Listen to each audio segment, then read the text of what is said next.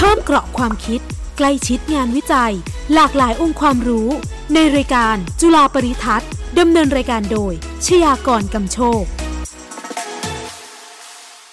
สวัสดีครับ จุฬาปริทัศน์เพิ่มเกราะความคิดใกล้ชิดงานวิจัย พบคุณผู้ฟังทุกวันอาทิตย์นะครับ เวลา 11 นาฬิกา 30 นาที ทาง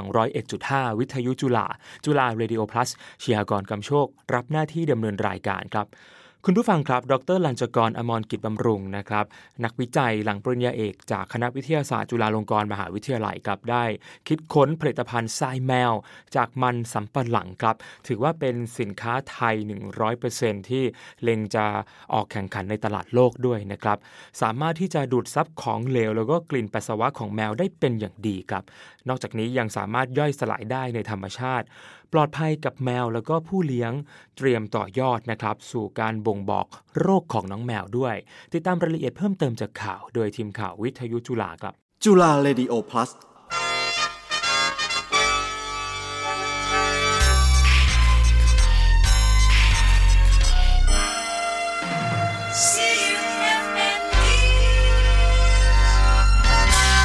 ผลิตภัณฑ์ทรายแมวเพิ่มมูลค่ามันสำปะหลัง สร้างทางรอดให้เกษตรกร รับรางวัลการวิจัยแห่งชาติ นับเป็นอีกก้าวสำคัญของวงการเกษตรไทย เมื่อนักวิจัยบริษัท w e l t y m o c k y Innovation จำกัด คิดค้นและแปรรูปมันสำปะหลังที่มีราคาตกต่ำให้เป็นผลิตภัณฑ์ทรายแมว ที่มีมูลค่าเพิ่มขึ้นแบบก้าวกระโดด จนเข้าตาสำนักงานการวิจัยแห่งชาติ กระทรวงการอุดมศึกษา วิทยาศาสตร์ วิจัย และนวัตกรรม ได้รับรางวัลการวิจัยแห่งชาติ สาขารางวัลผลงานประดิษฐ์คิดค้น ระดับดี สาขาเกษตรศาสตร์และชีววิทยาประจำปี 2565 ดรลัญจกร อมรกิจบำรุงและคณะ เล่าว่า ผลิตภัณฑ์ทรายแมวมีปริมาณการใช้งานทั่วโลกมากกว่า 5 ล้านตันต่อปี และมีมูลค่าทางตลาดสูงถึง 280,000 ล้านบาทต่อปี และมีแนวโน้มที่จะโตมากขึ้น เนื่องจากการเลี้ยงสัตว์เลี้ยงแบบ Pet Humanization ประเทศไทยมีการใช้ผลิตภัณฑ์ทรายแมวในประเทศกว่าร้อยละ 95 ล้วนเป็นผลิตภัณฑ์ที่นำเข้ามาจากต่างประเทศ โดยเฉพาะผลิตภัณฑ์ทรายแมวที่ทำจากเบนโทไนท์เต้าหู้ และแป้งข้าวโพด ที่นำเข้าจากประเทศจีนเป็นหลัก และนี่เป็นจุดเริ่มต้นให้นักวิจัยผลิตทรายแมวจากมันสำปะหลัง ดรลัญจกรอมรกิจบำรุงและคณะเล่าต่อว่า ผลิตภัณฑ์ทรายแมวจากมันสำปะหลังใช้เวลาเกือบ 2 ปีในการศึกษาพัฒนากระบวนการ pre-gelatinization ที่ใช้อุณหภูมิและความดันที่เหมาะสม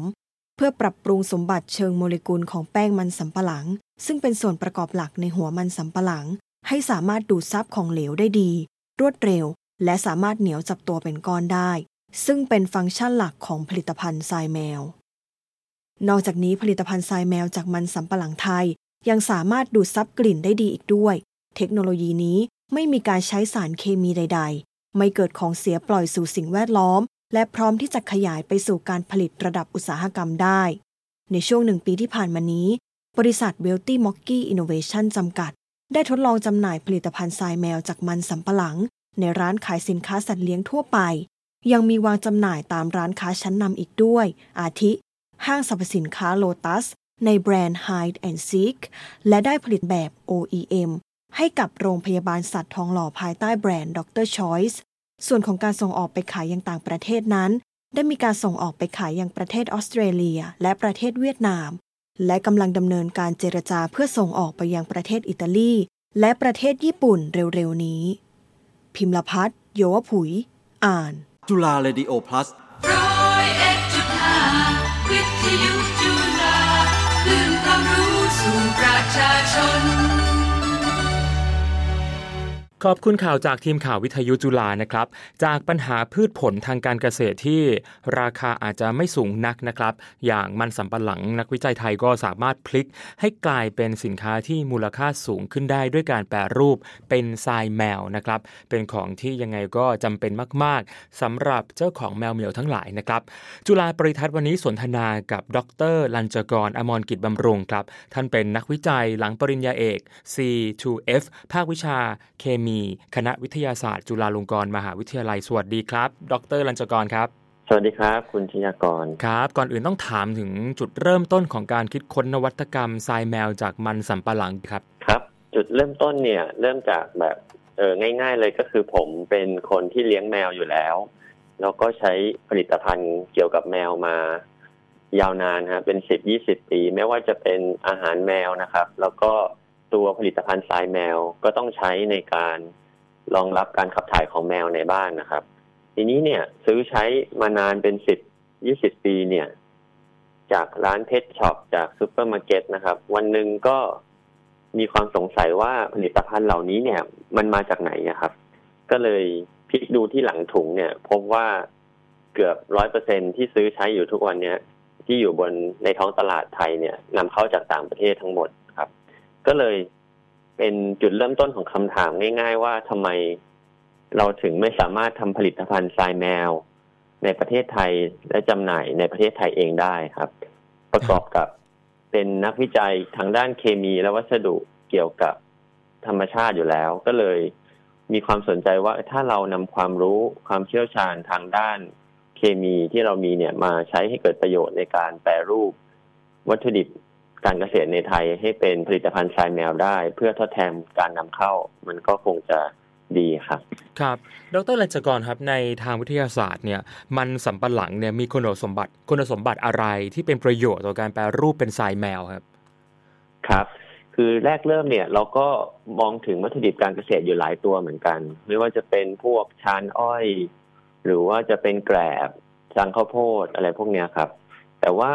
อันนั้นคือตัวฝั่งวัตถุดิบนะครับ แต่พอมองถึงตัวผลิตภัณฑ์ที่ผมก็ใช้อยู่เหมือนกันเนี่ย พบว่าฟังก์ชันหลักของทรายแมวเนี่ย เวลาใช้เนี่ยแมวฉี่ใส่แล้ว มันจะต้องเหนียวจับตัวเป็นก้อนได้ครับ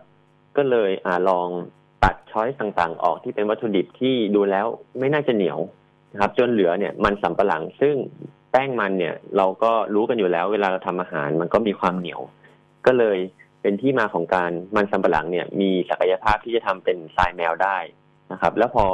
นำมาทำเป็นทรายแมวได้เนี่ย ก็ทำได้จริงก็คือ เหนียวจับตัวเป็นก้อนได้รวดเร็วเหมือนทรายแมวชนิดอื่น ที่จำหน่ายในท้องตลาดเลยครับครับแล้วจุดเด่นของผลิตภัณฑ์ที่มองว่ามันโดดเด่นกว่าทรายแมวนำเข้าเนาะหรือว่าทรายแมวอื่น ๆ ในท้องตลาดคืออะไรครับครับ ก็คือในเบื้องต้นเนี่ยเราก็ต้องทำฟังก์ชันต่างๆ ของทรายแมวเพื่อแข่งกับ ทรายในท้องตลาดได้นะครับ คุณสมบัติพื้นฐานก็ต้องทำได้ ไม่ว่าจะเป็นการดูดซับน้ำได้ดี เหนียวจับตัวเป็นก้อนได้ดีและรวดเร็วนะครับ แล้วก็เทรนด์ปัจจุบันก็คือต้องทิ้งลงชักโครกได้ เพราะว่าคนอยู่ในคอนโดในอพาร์ตเมนต์เนี่ยเขาก็ไม่สะดวกจะต้องนำทรายแมวเป็นขยะไปทิ้งข้างล่าง เขาก็อยากจะตักใส่ชักโครกแล้วทิ้งได้เลย ซึ่งเราก็ทำได้นะครับ มันสำปะหลังเหมือนกับพวกชนิดที่นำเข้าไม่ว่าจะเป็นไม้สน จากเยอรมัน หรือว่าเต้าหู้ทรายแมวเต้าหู้นำเข้าจากจีนนะครับ แต่ว่าอันนั้นเป็นแค่คุณสมบัติพื้นฐาน ทีนี้พอมาดูว่าเจ้าของเรามันดีกว่าของคนอื่นไหมเราก็พบว่ามันมีสิ่งที่ดีกว่าก็คือของเราดูดซับกลิ่นฉี่แมวได้ดีกว่า ยี่ห้ออื่น ๆ อันนี้ก็มาจากการได้รับฟีดแบ็จากลูกค้านะครับ แล้วก็เราก็ส่งทดสอบ การดูดซับกลิ่นของทรายแมวเราเทียบกับยี่ห้อในท้องตลาดพบว่าของเราดูดซับกลิ่นได้ดีที่สุด อันนั้นเป็นอย่างแรกนะครับที่เป็นจุดเด่น จุดเด่นอีกอย่างหนึ่งของเราก็คือทำมาจากมันสำปะหลัง ซึ่งเป็นวัตถุดิบที่มีความปลอดภัยนะครับ เราควบคุมกระบวนการผลิตให้มีความปลอดภัย เพราะฉะนั้นเราเป็นเจ้าแรกเลยที่เคลมว่าทรายแมวของเราเนี่ย ถ้าแมวเผลอกินเข้าไปก็จะไม่เป็นอันตรายครับ โอ้เยี่ยมมากๆครับ เออผมทราบมาว่าได้รับรางวัลมาแล้ว เยอะมากด้วยนะครับ อยากให้อวดสักหน่อยว่าเออผลิตภัณฑ์ทรายแมว High and Seek เนี่ยได้รางวัลอะไรมาแล้วบ้างครับ ครับสำหรับรางวัลช่วงสองสามปีที่ผ่านมาเนี่ยก็มีทั้งรางวัลส่วนตัวผมเองด้วยก็คือได้รับรางวัลนักเทคโนโลยีรุ่นใหม่ของมูลนิธิส่งเสริมวิทยาศาสตร์และเทคโนโลยีเมื่อปี 2564 ครับ แล้วก็ถัดมาก็เป็นผลิตรางวัลสิ่งประดิษฐ์คิดค้นจากสำนักงงานการวิจัยแห่งชาติวชนะครับ สาขาเกษตรกรรมนะครับ เมื่อปี 2565 นี่ครับ แล้วก็ก็มีการไปแข่ง รายการนินมังกรที่จัดโดยสำนักงงานนวัตกรรมแห่งชาติแล้วก็ได้รางวัลชนะเลิศมา แล้วก็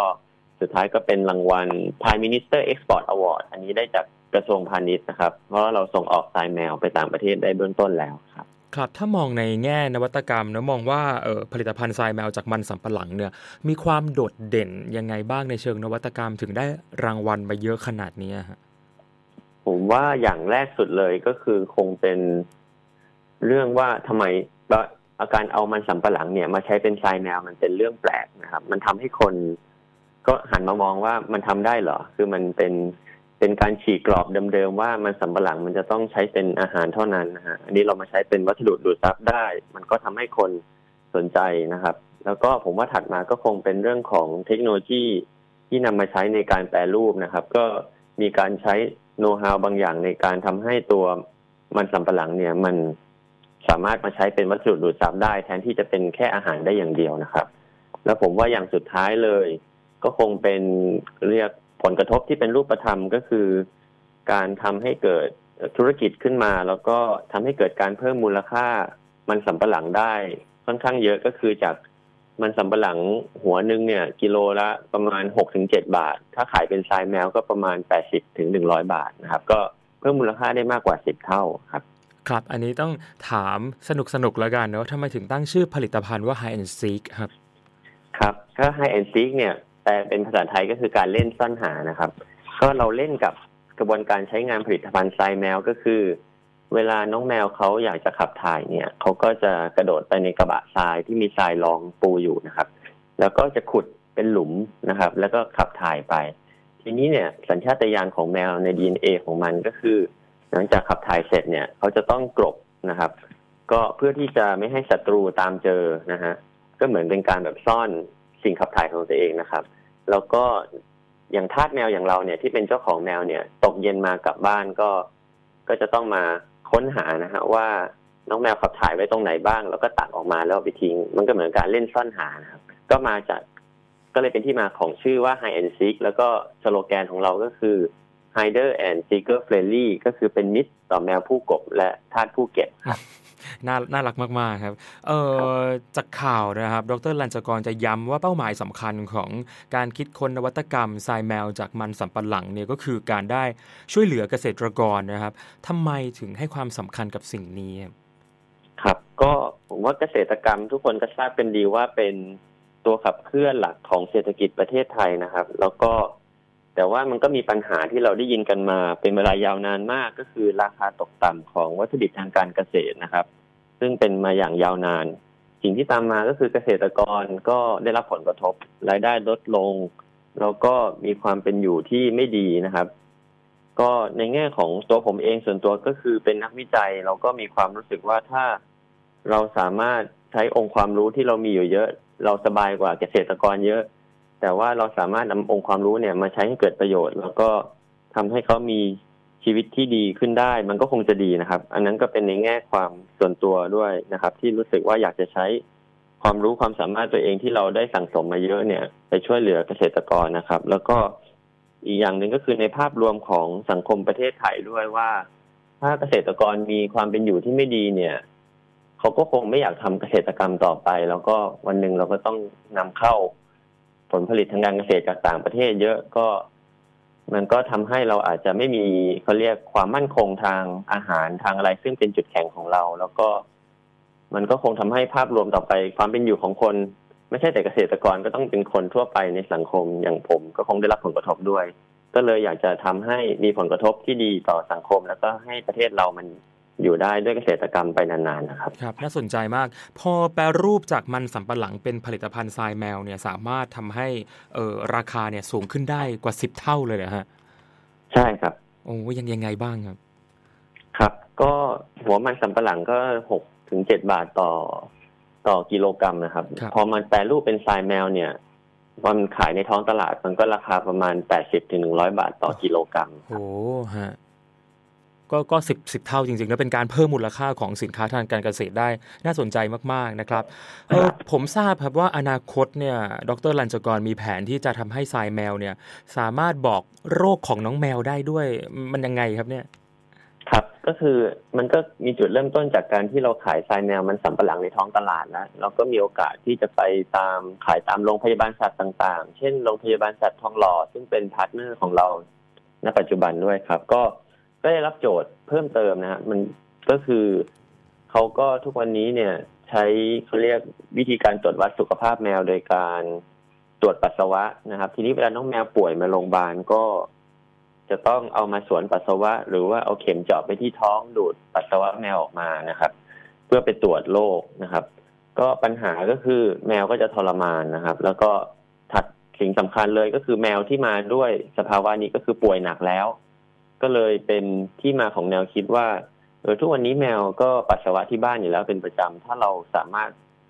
ตรวจวัด เอ่อปัสสาวะแมวจากทรายแมวได้เนี่ย มันก็คงดีนะครับ จะได้รู้ว่าแมวเนี่ย เริ่มมีอาการป่วยแล้วนะครับ เบื้องต้นแบบป่วยเบาๆ แล้วก็สามารถนำไปพบสัตวแพทย์เพื่อไม่ให้ป่วยหนักได้นะครับ ครับผลงานของดรลัญจกรก็เป็นหนึ่งในโครงการต้นแบบนักประดิษฐ์ไทย นักประดิษฐ์โลกนะครับ ซึ่งดรลัญจกรก็ได้รับโอกาสในการที่จะทำงานร่วมกับนักวิจัยมากความสามารถหลายท่านนะครับ อย่างโครงการนี้ก็มีรองศาสตราจารย์ ดรคเนศวงระวี จากภาควิชาเคมีคณะวิทยาศาสตร์จุฬาเนี่ยเป็นหัวหน้าโครงการด้วย ต้องถามนิดนึงครับว่าการได้ร่วมเป็นส่วนหนึ่งของโปรเจกต์นี้นะครับทำให้ดรลัญจกรได้เรียนรู้อะไรบ้างครับครับ ก็ สิ่งที่ได้เรียนรู้เลยก็คือ ในการทำผลงานวิจัยทำผลิตภัณฑ์ ในห้องแลบให้ออกสู่ตลาดได้เนี่ย ก็ต้องอาศัยความร่วมมือที่เหนียวแน่นจากนักวิจัยแล้วก็ทางฝั่งธุรกิจด้วยนะครับ โดยเฉพาะผลิตภัณฑ์ที่เป็นทางด้านนวัตกรรมนะครับ โดยฝั่งนักวิจัยเนี่ยเขาก็มีความเชี่ยวชาญอยู่แล้วแหละนะครับ แต่ว่าที่ผ่านมาเนี่ย ก็คือโจทย์อาจจะไม่ชัด เพราะว่าก็ทำอยู่แต่ในห้องแล็บนะครับ ก็ทำจาก paperwork ต่างๆนะครับ แต่ทีนี้เนี่ยถ้าถ้าถ้ามีฝั่งธุรกิจมาด้วยเนี่ย มันก็จะช่วยทำให้มีโอกาสที่งานวิจัยที่ทำในห้องแล็บออกไปสู่ท้องตลาดได้ โดยการที่ฝั่งธุรกิจก็จะต้องมาช่วยนักวิจัยนะครับ ต้องมาต้องมาถ่ายทอดให้นักวิจัยรู้นะครับว่าความต้องการข้างนอกนี่เป็นยังไงนะครับ ฝั่งนักวิจัยก็จะต้องพร้อมที่จะเปิดรับ แล้วก็ปรับเปลี่ยนวิธีการทำงานพัฒนาผลิตภัณฑ์ ซึ่งที่จริงนักวิจัยเนี่ย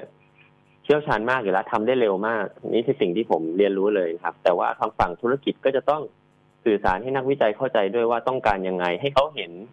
คุณค่าของสิ่งที่เขาจะทำว่ามันไม่ใช่ว่าสุดท้ายมันทำแล้วจบในห้องแลบถ้ามันออกไปสู่ตลาดได้จริง เนี่ย มันทำให้เกิดผลกระทบวงกว้าง และเป็นประโยชน์ต่อสังคมได้เยอะ ก็จะทำให้ไปด้วยกันได้เร็ว นะครับ แล้วก็ประสบความสำเร็จได้ครับครับ สิ่งที่ดรรัชกรอธิบายเมื่อครู่ก็สอดคล้องกับเอ่อความพยายามผลักดันเนาะของนักวิจัยหลายท่าน ผลักดันงานวิจัยจากหิ้งสู่ห้างนะครับเออดรมองว่าประเด็นนี้สำคัญยังไงบ้างครับ แล้วก็ไอหัวใจของการทำให้งานวิจัยเนี่ยมันสามารถจำหน่ายในท้องตลาดได้จริงเนี่ยคืออะไร แล้วมันต้องเริ่มทำยังไง ถ้าอยากจะศึกษาจากผลิตภัณฑ์ทรายแมวครับครับคำว่าจากหิ้งสู่ห้างเนี่ยมันก็เป็นสิ่งที่เราได้ยินกันมาช้านานนะครับว่าทำวิจัยขึ้นหิ้ง ประเด็นนี้ผมว่าสำคัญนะครับ ก็คือถ้าเราสามารถทำให้มันไปสู่ห้างได้เนี่ย มันก็แสดงถึงการเกิดประโยชน์เป็นรูปธรรมนะครับ เป็นเกิดประโยชน์วงกว้างมากกว่าแทนที่จะเป็นทำวิจัยเสร็จแล้วเนี่ย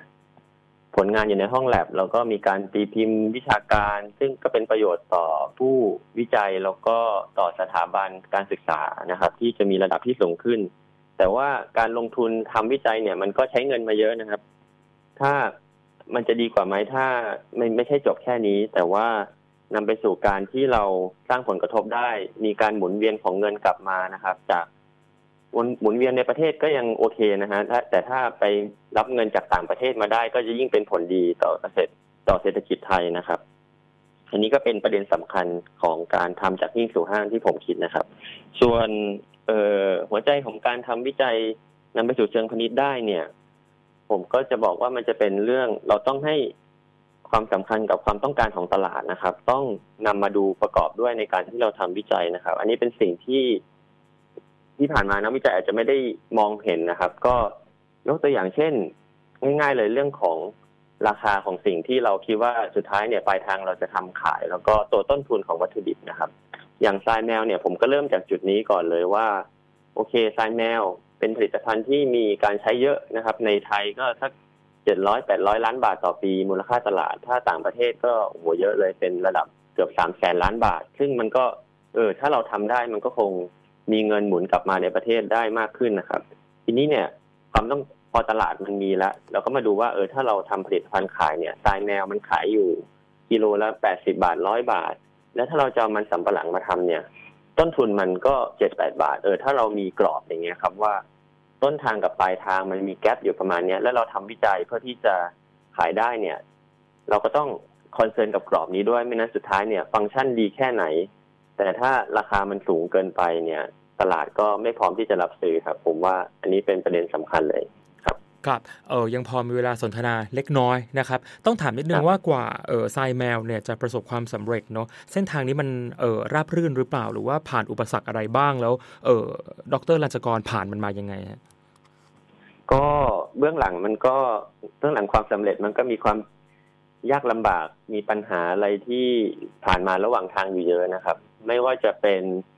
เรื่องทางเทคนิคเองว่าเออเราจะหาเทคโนโลยีอะไรที่มาใช้ในการแปรรูปมันสำปะหลังได้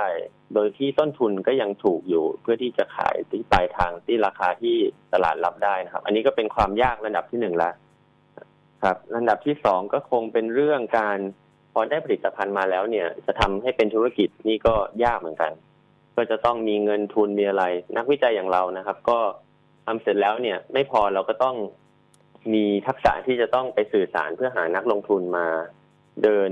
ร่วมกับเราเพื่อให้ไปสู่ฝันได้นะครับ แล้วก็ในการสร้างธุรกิจแรกเริ่มเนี่ย เงินทุนมีจำกัดแน่นอนมันก็ต้องลงทุนลงแรงเยอะตัวตัวผมเองก็ก็ต้องทำงานทุกวันนะฮะจันทร์ถึงอาทิตย์นะครับ ในการ เริ่มจากวิจัยแล้วไปสู่การเป็นผู้ประกอบการทำธุรกิจก็คือมันก็จะไม่มีเวลาพัก แต่ถ้าเรามีความสุขว่าเออเป้าหมาย เราก็อยากให้มันเกิดประโยชน์ได้จริง ๆ มันก็ทำได้ด้วยความสุขครับครับ แล้วตอนนี้คนที่สนใจผลิตภัณฑ์ทรายแมวจากมันสำปะหลังไฮแอนซีกสามารถหาซื้อได้ยังไงบ้างครับดรลัญจกรตอนนี้เรามีจำหน่ายที่ร้าน pet shop ทั่วไปเลยครับ แล้วก็มนูน pet shop แล้วก็ท็อปส์ซูเปอร์มาร์เก็ตนะครับ แล้วก็ถ้า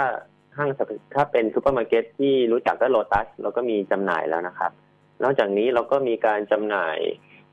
ที่โรงพยาบาลสัตว์ทองหล่อด้วย เป็นการผลิตแบบ OEM ให้กับเขานะครับ แบรนด์ Dr. Choice ก็เป็นทรายแมวมันสำปะหลังกลิ่นช็อกโกแลตนะครับ นอกจากนี้ก็สามารถซื้อโดยตรงได้จากเราเลยก็คือผ่านออนไลน์ที่ Facebook Hi and Seek Cat Litter นะครับ แล้วก็มี Line Official ด้วยนะครับ ที่สามารถสั่งซื้อได้ส่งฟรีถึงบ้านเลยครับ โอ้ น่าสนใจมากๆครับ แล้วก็สะดวกมากด้วยนะครับ วันนี้จุฬาปริทัศน์นะครับ ต้องขอขอบพระคุณครับ ดรลัญจกร อมรกิจบำรุงครับ ท่านเป็นนักวิจัยหลังปริญญาเอก C2F ภาควิชาเคมี คณะวิทยาศาสตร์ จุฬาลงกรณ์มหาวิทยาลัย ขอบพระคุณที่ให้เกียรติจุฬาปริทัศน์นะครับ ยินดีมากครับ ขอบคุณมากครับ ครับ พบ จุฬาปริทัศน์เพิ่มเกราะความคิดใกล้ชิดงานวิจัยได้ใหม่วันอาทิตย์หน้าเวลา 11นาฬิกา30 นาทีทางวิทยุจุฬา 101.5 วันนี้ชยากรกำโชคลาไปก่อนนะครับ สวัสดีครับ ติดตามฟังมิติใหม่ของงานวิจัย ในรายการจุฬาปริทัศน์ทุกวันอาทิตย์ 11โมงครึ่งทุกองค์ความรู้จะอยู่คู่คุณตลอดไป